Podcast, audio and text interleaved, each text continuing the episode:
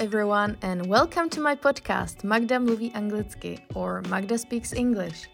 My name is Magda, and I'm an English teacher from the Czech Republic. Through this podcast, you can practice your listening skills and build your confidence, and then move on to native speakers podcasts. I'm so glad you're here, and let's get started.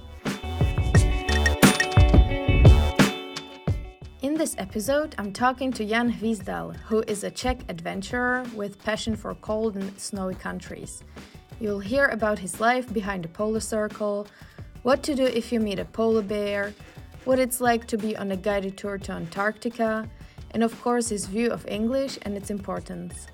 And please excuse the quality of the recording as we were recording it online, me being in South Moravia and Jan in Sweden. Enjoy! Hi Honza, or what do they call you? Like because like every time I was abroad, they always said like Magda, Magda Hechkova because my surname is Haikova, and they never mm. know how to pronounce it. So what do they call you? Actually, everywhere abroad where I used to live, no one was able to call me Honza because uh-huh. they just couldn't spell it. Uh-huh. So they usually call me Jan uh-huh. or Jen or uh-huh. anything. Uh-huh. But yeah, I don't mind. Jan, yeah. usually Jan, uh-huh. which is quite quite interesting because no one will call me Jan in Czech Republic. Yeah. So that's a, one of the differences when you are living in abroad. Uh-huh. Yeah, and what about the surname? Because that's I think that's quite yeah. challenging too. Yeah, no one spell it properly. Yeah. and it was quite interesting for them to actually ask me how how should they spell it, but nah, uh-huh. they were not able to spell it at all. Uh huh. Yeah but in the end yeah it doesn't really matter. No no and one cares. no one cares. Everyone calls you jan and that's it. Yeah. Okay. Usually i was i was explaining it as a man who whistle. Oh yeah. But actually that's, yeah, like, that's yeah that's like the literal translation. Yeah yeah something like that. The man who whistled and it's my indian name. Yeah. That's what i thought. It, you sound like an indian okay so yeah. if you if you could like introduce yourself what do you tell people if they ask you if they meet you for the first time and they ask you what do you do i'm usually saying i don't want to explain because then they all got very excited about it and i have to tell all the stories again and again no uh usually I would describe myself as a traveler, photographer, and mostly last five years I'm working as a wilderness guide.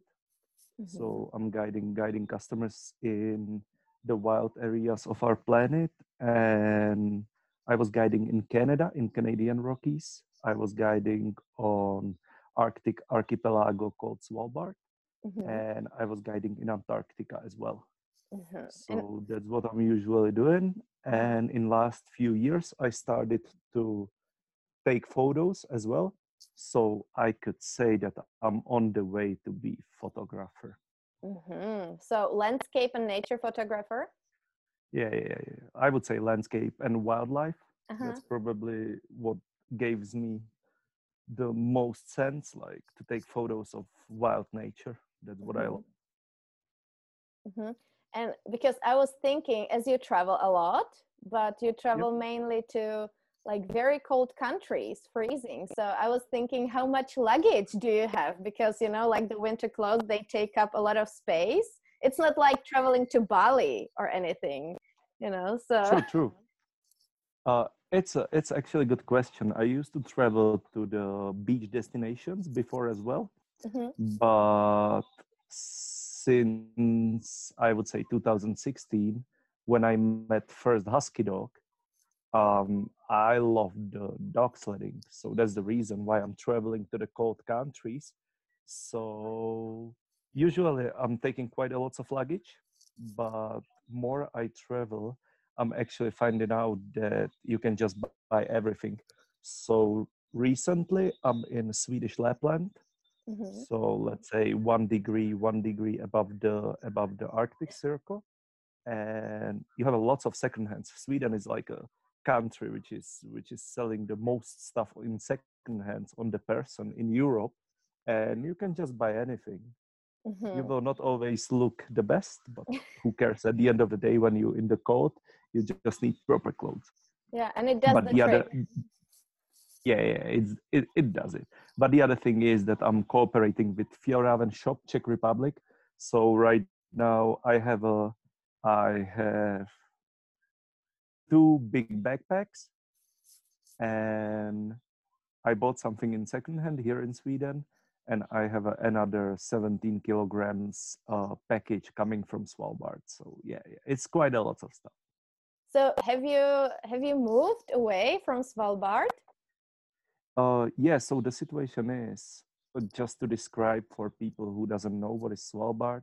It's you probably know it uh, as a Spitsbergen or Spitsberki, like the Czech name and it's an archipelago in Arctic Sea, in Barents Sea, Arctic Ocean. Oh, Barents Sea, okay? And it's on the 78th north, so it's just 1100 kilometers from the North Pole. It's so probably one of the wildest places on this planet. And the only way, mostly the only way, how to get there is by airplane so as soon as Corona came, we actually locked ourselves down because we didn't want to spread infections there. Infection there. Uh, there is roughly 2,500 people living, and we have a very small hospital. So if the COVID infection would spread there, it could be actually actually very bad. So my company has had to fire me, and then after a few months i was getting money from norway from state because i used to work for three years. But then i had to go somewhere. So i flew to czech republic to my girlfriend. Then we traveled to switzerland. We stay over a month in switzerland. Then we went to croatia sometime in czech republic to slovakia. And then as soon as i saw that the situation with covid is getting very bad I bought a car and we run away to Sweden because that was the mm-hmm. only country you can go actually. so yeah. So what are you doing now in Sweden? What's the plan? Uh, yeah, I'm not sure. I'm waiting for the Northern Lights. Mm-hmm. no, uh, I had some photo projects, so I'm doing some photography, and basically I didn't know at all what I want to do. But north of Sweden, there is a there is a part of Sweden called Lapland. There is a part of. Can you hear me? If I will yeah. talk a little bit, a little bit more silent. Yeah. Not that loud. so there is a there is a part called Lapland, which is in Sweden, Finland, Norway, and Russia, mm-hmm. and there is a lots of dog sledding companies. Mm-hmm. So I knew that as soon as I will go up here, I will have a chance to find a job or find a volunteering. Mm-hmm. So we were volunteering one month in a dog sorting company. Right now, right now we are staying in a beautiful, beautiful kind of hotel, cabin hotel in Swedish Lapland. And um, I'm closely working with one Swedish photographer. So I'm basically here just to take as much photos as possible and right now it looks like I will have a job in in central Norway. Mm-hmm. So that would be probably the best thing for me. Hopefully, but I came here without a plan. Yeah. So just yeah, traveling and yeah. seeing what happens. Yeah, yeah. Because that's that's the point which gives me, which I really love. I love volunteering. So for example, if you will go volunteer somewhere, uh, you will not spend any money. You will just get a food and accommodation, and then you're working few hours a week, and it works amazingly. Then you have a time to discover the country. And I have never been in Swedish Lapland. Of course, I want to go here. Like I, mm-hmm. the place I have never been, I want to go. Doesn't matter where it is. Mm-hmm. It's just experience. Yeah, you've been to many countries. So, which one I know it's like a cheesy question, but which one did you like the most so far, or which one you know surprised you the most? Uh, it depends. Like there is a there is a lots of countries I admire, and first non-European country I went was Korea, on the way to New Zealand, and I love it so bad. They have amazing food and people are so nice. So if I I could say five, and New Zealand is gorgeous. I'm just planning. I'm just planning trip for ten people to New Zealand for next year, and New Zealand is just absolutely amazing. I used to live there for 15 months, and uh, the variety of landscape in this country is absolutely stunning. It's just gorgeous. Uh, Canada is amazing. I used to live there for a year as well, and so I would say Canada. I love Polynesia, so Samoa is, is very nice. It's between New Zealand and Hawaii, next to Fiji and next to Tonga. So I would definitely say Samoa. Svalbard is not a country, but it's the most amazing place in the world. Not for every person, but it's it's amazing. And Norway in general is beautiful as well. That's it. Mm-hmm. Yeah, I wanted to ask you about Svalbard because it's like I've actually I think you're the first person I have heard of, like from the Czech Republic, that yeah. has been there. You know, so it's like a yes. very secluded place. I know a lot of people go there, but I just like you know came across you yeah, yeah. as the first one, or maybe you are the first one you know who uh, talks about it publicly. Maybe.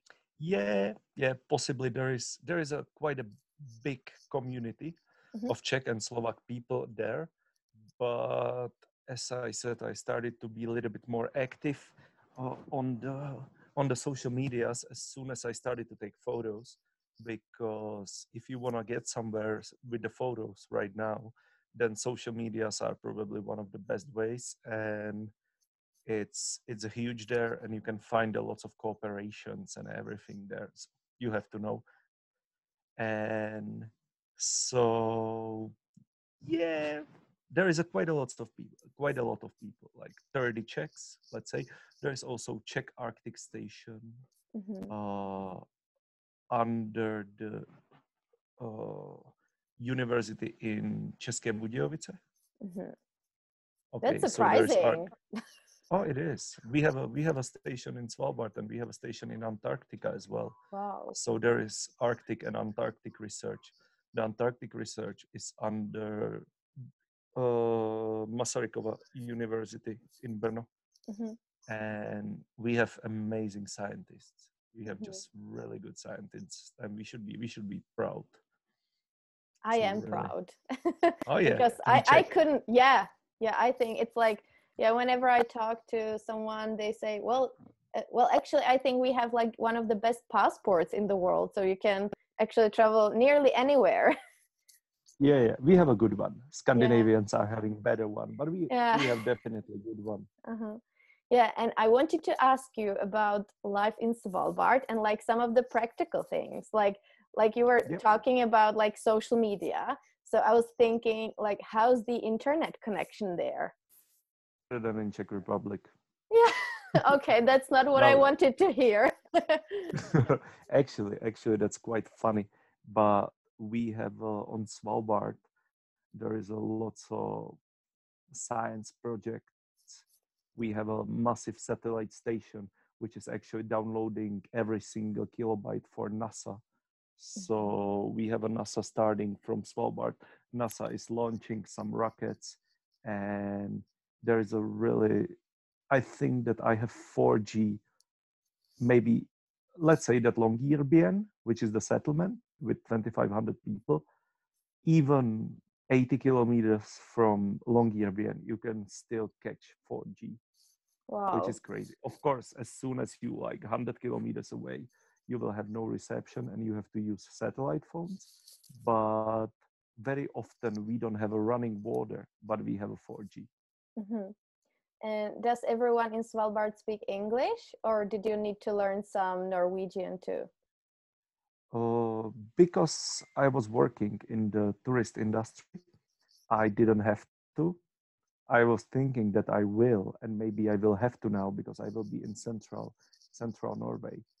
But in Svalbard, all the customers are mostly speaking in English, so I didn't have to learn. And there is majority of the of the guides from abroad, not from Norway, Norway Norwegian mainland, are actually not speaking Norwegian. Mm-hmm. Yeah. And So I, uh-huh, sorry. so I didn't have to. Yeah. That's good for you. But now you need to, you know, start Duolingo or something and start learning. I was trying it. Yeah. I was trying it before, but I think that not even here I will have to. But we will see what the boss will say. But at the end of the day, in Scandinavia, everybody speaks English. So I had few I had few conflicts because I was working in the bar as well as a bartender as a second job, and then I had some Norwegians when they got drunk, they were really really angry that I'm not speaking Norwegian to them. So sometimes, but just few cases. It wasn't all the time, but it happens. Mhm. So it was in Svalbard? Yeah, Uh-huh. And so are there a lot of pubs or like what facilities are there, you know, like near the Arctic Everything. Circle? Everything. Better Oh, than in, in the Czech Republic. Ar- Arctic Arctic Circle is 66 latitude. This is 78. This is 1500 kilometers above Arctic Circle. It's Oh, yeah. up to nowhere. Oh Mhm. yeah, no worries. Uh, basically, if you imagine any any alpine town in Austria or maybe Switzerland more, uh, 2,500 people, so very small alpine town. That's along Longyearbyen. So we have a cinema, we have a swimming pool, we have a fancy restaurants, we have a saunas, we have a clubs, we have a disco, we have basically all you need Mhm. but once upon a time there is a the most in the world walking on the on the main street and you cannot leave the settlement without protection so Mhm. basically you cannot leave the the town without the rifle Uh-huh. So the It is. polar bears, like what do you do? What what's like the protection? Did they teach you what to do in case you meet one? yeah yeah, definitely every company is having is having their own approach but i took shooting course when i was in czech republic and then i was regularly coming to the shooting range to shoot at least once a month usually once in a two weeks so we have a shooting range on svalbard and then you have a quite a lot of training from the from the bosses you have quite a lot of materials on the internet and you have to find your way because with polar bear it's not it's not easy. The first rule is that you never want to kill a bear so you're always trying to scare the bear away. But all those rules looks really nice on the paper and it's a little bit hard in the practice. So you never know. I was out many times in complete complete whiteout so you couldn't see one meter. So if there would be a bear you will meet it on one meter. But Mhm. then you have a dogs and then you have a customers and it can be big mess. So i had polar bear on the window one meter from me and in general you have to read the bear. So it's all about how the bear looks like. When you see a skinny bear close to you you are in tr- troubles. Definitely because as soon as the bear that's the only bear species which will actually actively hunt a human. As soon as the bear is uh, hungry. That's the thing. If the bear will be i had a i had a well-eaten bear a well-eaten bear. Uh, i had a i had a bear who wasn't skinny at all. So he was he was really he was looking nice.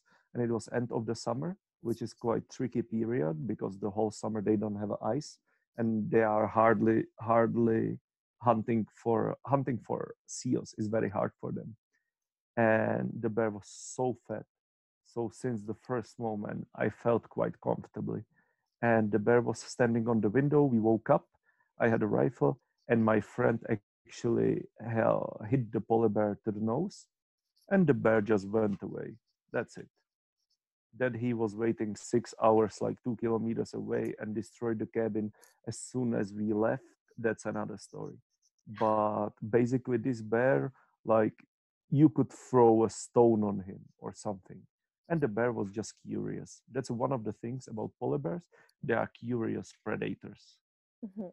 So they sniff, they sniff a lot. They can they can smell dead whale on 100 kilometers. So they will they will navigate from Prague to Pilsen just to the whale, just for food. So it's amazing predator. For me, like orca and polar bears are just crazy amazing predators. Mountain lion, maybe cougar, but it's tricky with them. But they are gorgeous. There's there's nothing like to see. Like it's amazing to see orca in the life, like life to see orca, but it's amazing to see polar bear. It's just there's nothing like it. So They're just magnificent. Mm. So you said you live in a hut? Yeah. Oh. Uh, or you so lived, yeah, in Svalbard. On Svalbard, I used to live one year in a hut with no running water, like 15 kilometers from the settlement. And then I moved to settlement and I was living normally in apartment. Uh-huh. And like in the hut, so where did you get the water? Uh, so maybe it's good to explain why we don't have water when we have 4G.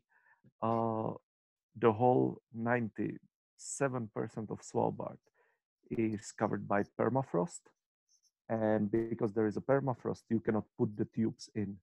That means that you hard, it's very hard to drill in the ground and the ground is mostly frozen. So that's the reason why we cannot put tubes. And the water, let's say that we have a small village, which is our company Green Dog Svalbard. There is like 15 people living and we have a running water there. But we have to bring every two days, we have to bring like thousand liters of water and use it for everything. So the guides are living without the running water mostly, but you have a you have like 20 liters jugs which you bring into your cabin. And as soon as the, they are empty you will bring a new one. Mm-hmm. it was very simple but very beautiful beautiful winter. It was just amazing. And the food? Like is it any like is it like really expensive because as you have to import everything or do you like yeah. do you have some greenhouses or something? There is uh there is actually one greenhouse but i will start with the food. There is normal supermarket like everywhere else which is uh, you have everything there. Mm-hmm. once upon a time you miss something because they forget to put it on the ship. So it can happen that you will not have a rice for one month but then you will eat pasta and it's not happening that often it is expensive but on the other hand you have very good salaries especially because most of the most of the jobs are very professionalized because I was I was taking people to the wilderness with rifle. So that's a quite position where you wanna be like a goodly paid because you have quite a lot of uh, quite a lot of responsibility. So the ratio between it doesn't matter how expensive is country. It's always the ratio between the money you are able to learn or uh, earn and about the about the money you spend so on Svalbard, this ratio was really good. Mm-hmm. And also, there is a lot, uh, many people are hunting. So then you have some fish, you have some reindeer. Once upon a time, you have some seal. So, real goodies. Yeah, sounds good. oh, yeah, it is. and, Simple life. Yeah, and uh, so you worked in the tourist industry. So yep. did you ever have like a really or did all the tourists like obey the rules and do everything as you told them to do or were there some problematic ones? Uh how would I say it? Who who is the who is gonna listen to us? Should I be very rude? No, uh, you always have idiots, and person who is not listening to the guide in high Arctic is an idiot. So in Green Dog, we were very, very well organized. So we were running many tours. We uh, the company has 300 dogs, usually nine guides working. So we were taking hundreds and hundreds people out every every day or every year. and of course from that many people you have people who are arrogant and you have people who are not listening. And after they are not listening something can happen. But always as a guide that's a part of the part of the job is that you have to make them listen. Doesn't matter how. Every person will start to respect you in the in the certain moment but yeah i had people who were complete idiots who were shouting on me and who were so arrogant so they couldn't listen couldn't listen to me and couldn't listen to my uh, to my advices because for me like sometimes you shout on people but only because the wind is so noisy and they are 30 meters behind you. So you're just shouting because you cannot stop or something like this. And if the person will completely block block and say oh you shouted on me and i'm saying just i apologize but i just needed you to hear it. It's the, the wind is super super loud. So that's the only reason why i'm not shouting on you i'm just trying to give you information. And then once upon a time you have a person which will completely block which is like manager of the massive company and he will just not be able to go through that someone was raising a voice even though that it was because of uh, because of so yeah there is many really good people. There is many people who doesn't know where they are.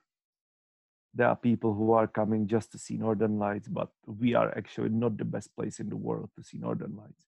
We have them but we are too north for the northern lights. Northern lights are best uh, around the arctic circle so let's say between 66 and 69 north. We are 78 so one of the funny things is that we are looking for, to northern lights we are looking south. Now i'm in swedish lapland so i will for to see northern lights i need to look north. But on svalbard you look south because it's so far north i never crazy. realized that. Looking yeah, south yeah, yeah. for the northern lights. Yeah yeah that's crazy. Oh, but svalbard's crazy. And also i had a i had a i had a customer and we have we have almost three and a half months of complete darkness. So i had people who didn't know that it's gonna be dark. Uh-huh. they didn't I realize had, uh, no we we usually have a night flight so this lady came on 2 a.m flight and, and i picked her up on 9 o'clock in the morning and i was just telling her hey my name is jan i'm gonna be your guide today. And she was like jan what is happening?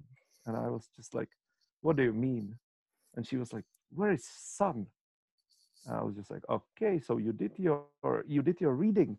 That's so nice there is no sun it's 24 hour darkness she was like but where is the sun and i said just like 2000 kilometers south and she was like when is it rising again. And it was December, and I was just like, let's say half February. She was like, but what we are going to do? And I'm just like, you going for dog sledding? And she was like, in darkness? What about polar bears? And then this is the, uh, we have a Czech nice Czech word. This is the material you sometimes work with.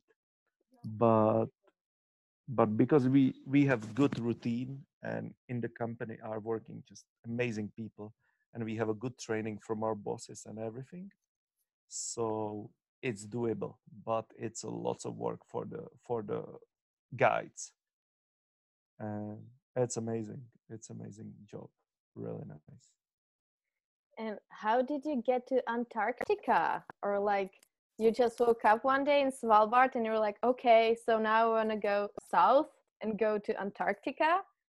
Basically.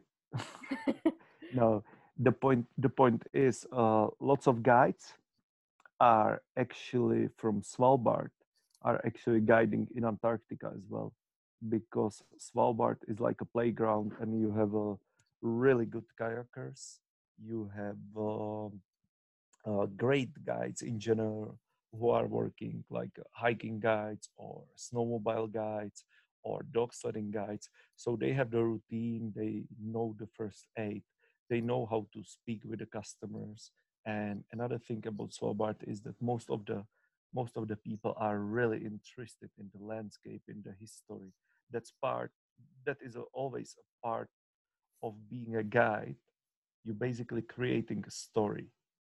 You're getting customer and you're creating story from the first shaking hands in corona from first elbow to the last elbow. You're basically trying to create an experience and people guides in svalbard are extremely good in this one because the guiding industry there is amazing.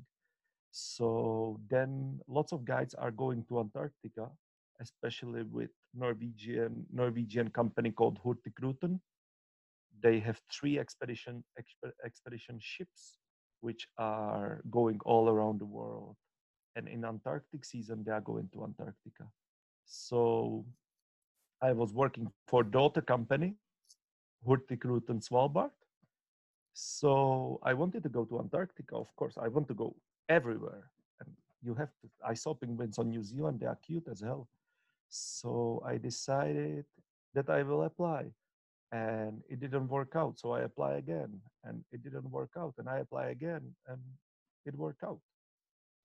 So then I became a historian and expedition guide, and I was having I was having some lectures for up to 200 people, which almost killed me because everybody is thinking that I'm super open-minded guy who loves the crowd. I'm actually scared as hell when I'm supposed to speak in front of people. But at the end of the day, it was it was quite good. It was it was well, and I was I was actually my lectures were about history of Antarctica, about Roald Amundsen and Robert Scott and Greenlandic dogs. So I was talking about puppies. I was I, I was having like comparative comparative lecture uh, about Greenlandic dogs and their importance uh, on the South Pole conquest. So it was quite cool. Mm, so, so I decided. Huh? So I decided I got a job. I left Svalbard I flew 16,000 kilometers from Svalbard to Montevideo, which is not really CO2 friendly, but it is how it is. And then we sail from Montevideo to Falkland Islands, from Falkland Islands to Antarctic Peninsula, and then five times between Antarctica and Ushuaia, which is Tierra del Fuego in bottom of South America in, in Argentina and Chile. And how was Antarctica? Was it what you expected it to be? It was gorgeous. It was. The landscape is like nowhere, nowhere else in the world. Maybe in Svalbard or Greenland or Arctic Canada, but it's really. I love whales.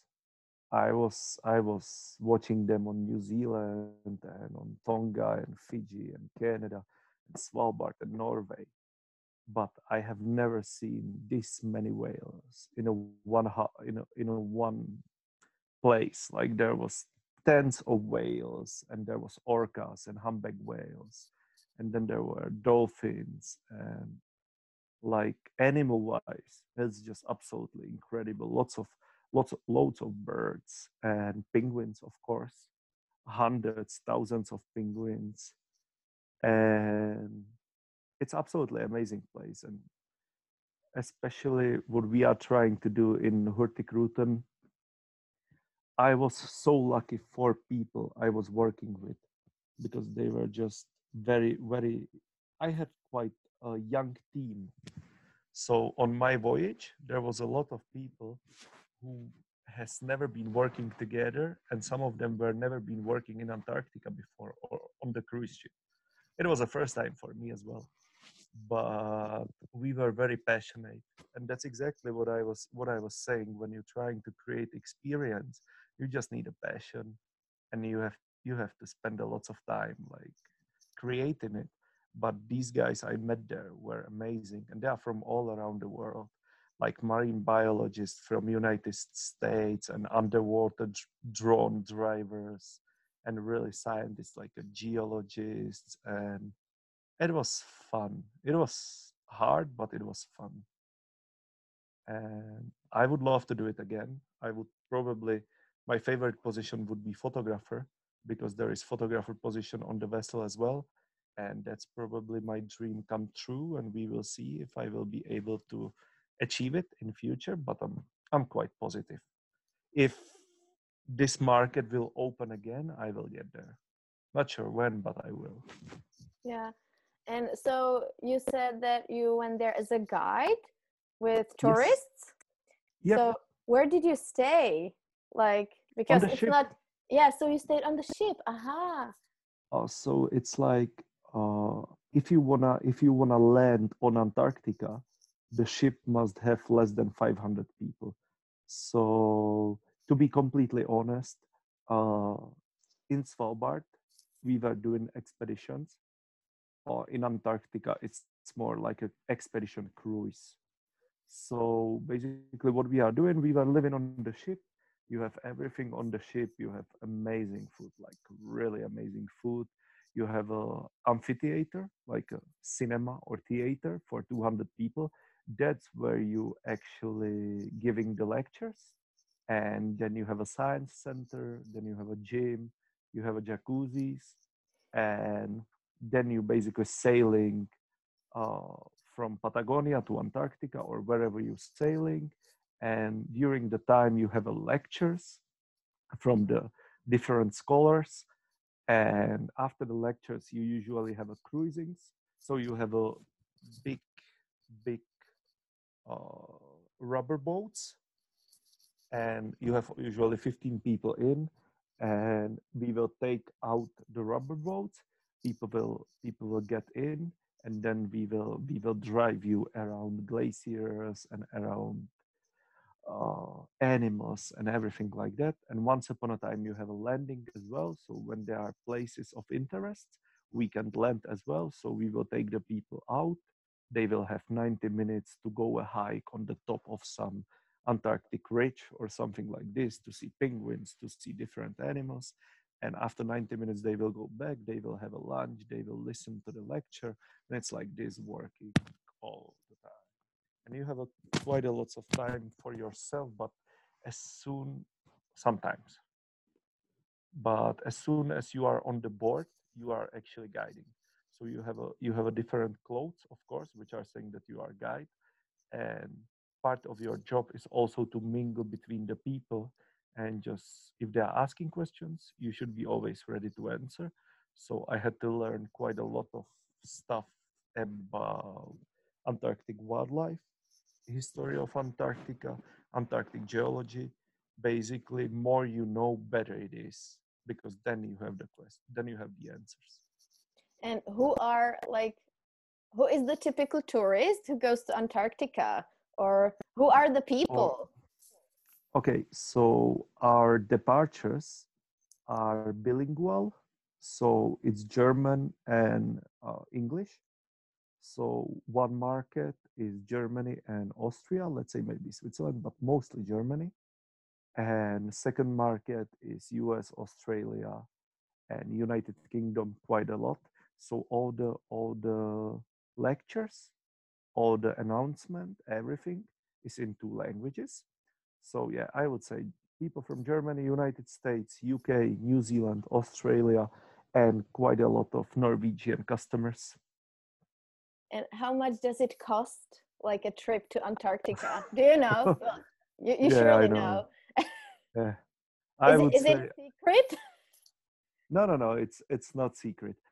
I would say that mm, 10 day trip 10 days trip is costing between 5000 to 15000 euros mm-hmm. So it's a nice once in a lifetime trip it's a once in a lifetime trip but it's actually we are one of the companies which is which is making it more affordable to get there and yeah, I think I think that it worth the cost, but of course you don't have like a ten people expedition. Mm-hmm. So we were we were having like customers who were expecting ten people expedition, but then they would pay like forty thousand dollars. Like and they would have to go. It would take such a long time to get on the small boat there so or a small vessel. So not that easy always. Okay thanks so much for all the information. I had no idea. Like i think that no worries. for, for like most people it will be like okay what the hell? You like you never realize it. You live here in the czech republic and you're not thinking about stuff like that. So so it's like a completely different world and now yeah like, yeah sorry. I, I have never been as well but it's just it was just a small part change everything. And now basically maybe i would love to get to space. We will see. There, yeah that's there, the next step. Yeah, yeah. If there will be a job i will probably go.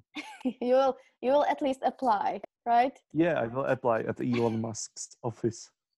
Yeah. I will write him an email okay so now i'd like to talk to you about english and because like this is a podcast for learners of english too. So like uh, how did you learn? Or like do you remember when you started? Or what was like the journey to this fluency that can get you around the world? Actually i think that my first english class was in kindergarten when i was like four years old which is actually 1989 and it's quite impressive how how quickly we were able to establish establish uh, teaching of english or english classes. And since then i had english on elementary on high school and on university as well. And on university i had english for experts which was basically understanding of philosophical theses and texts and everything which was quite crazy because i don't understand it many times in czech either. So that's the beginning. So i and i always like i always loved music and i was always watching everything in english sometimes with subtitles sometimes without the subtitles. But it's all about to leaving to an english speaking country and that will change everything.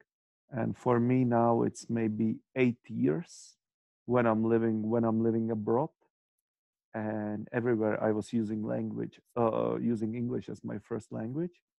And as i said there is usually it was a it was a girl not even my girlfriend or someone but someone who was so bothered by my english and was trying to correct me all the time and told me but you have the power.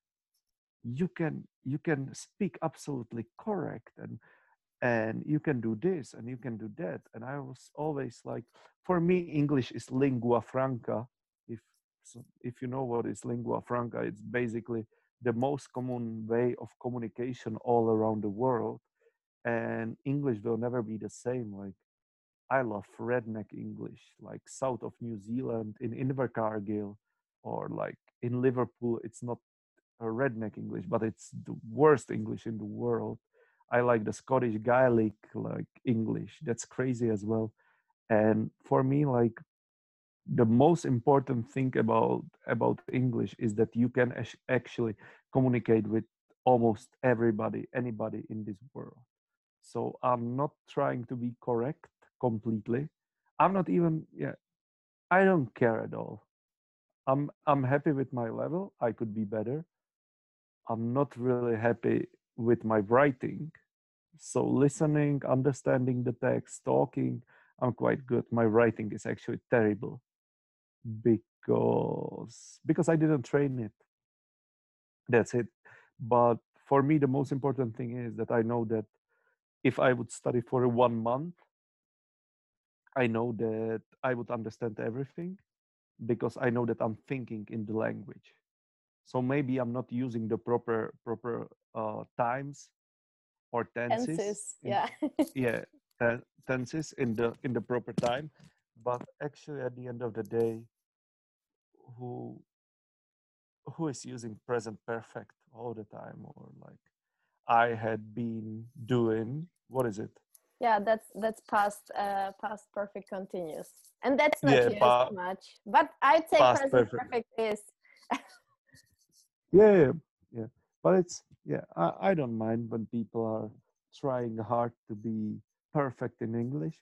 That's not my that's not my goal, and it will it will never be. But I love English. I really.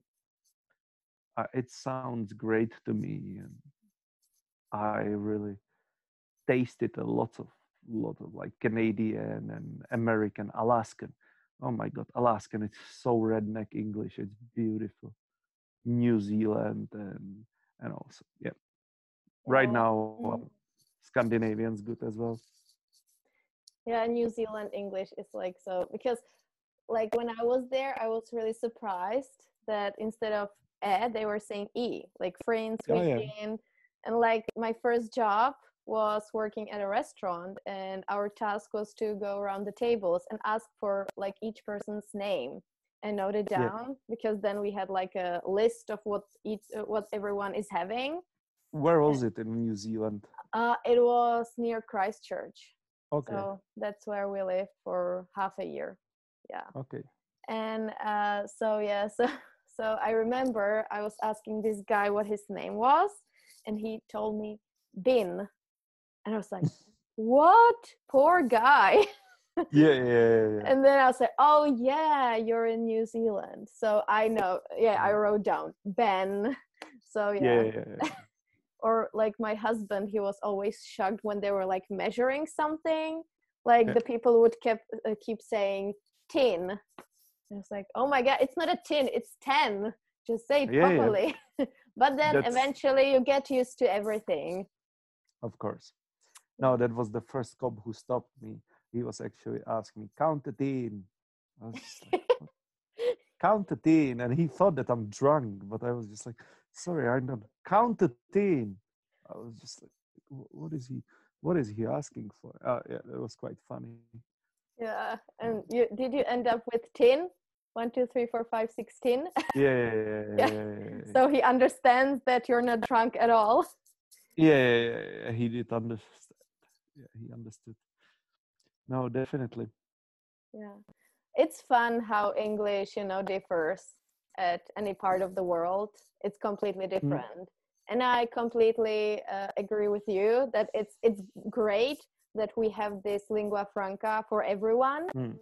And actually I think that now the ratio of non-native speakers to native speakers is can you guess, do you know how many what's the ratio? 64 60 40 non-native no we have 350 millions 380 millions just in the united states then we have like okay so it's five Yeah. yeah, and you have india india is speaking english Yeah, so like the Are they ratio are they native No, I don't think so.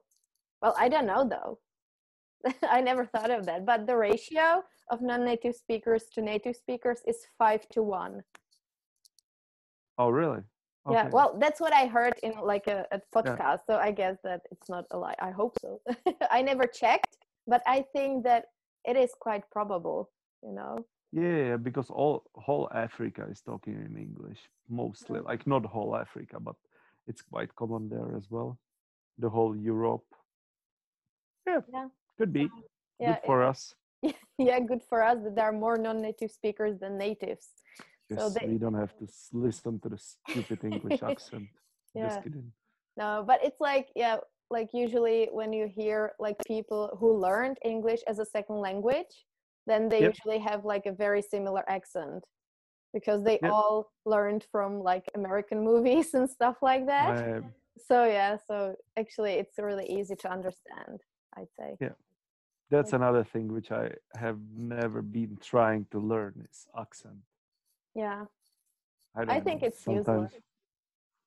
Unless it's your hobby, you know, if it's your Yeah. hobby and you want to spend time on that, but otherwise for real life, who needs that? Who ca- Who cares? Yeah. I agree. So thank you very much, Jan, for your More than time. welcome. It was amazing, and yeah. So Thank you so much. It was very pleasant. enjoy your time in Sweden, and hopefully your dream will come true, and you will be able to go back to Antarctica as a photographer. Thank Yeah. you. Knock on wood. Oh yeah, I did it. And on the peak, yeah. wood is burning. yeah. Okay, so yeah, talk to you sometime in the future, maybe. Yep. See ya. See ya. Thank you for listening to this episode and sharing your time with me. I hope you enjoyed it as much as I did. You can find me on Facebook and Instagram as Magda Uči Anglicky. And I'd be super grateful if you shared the podcast with your friends or even left a review on the podcast app of your choice. Thanks again and have a great day.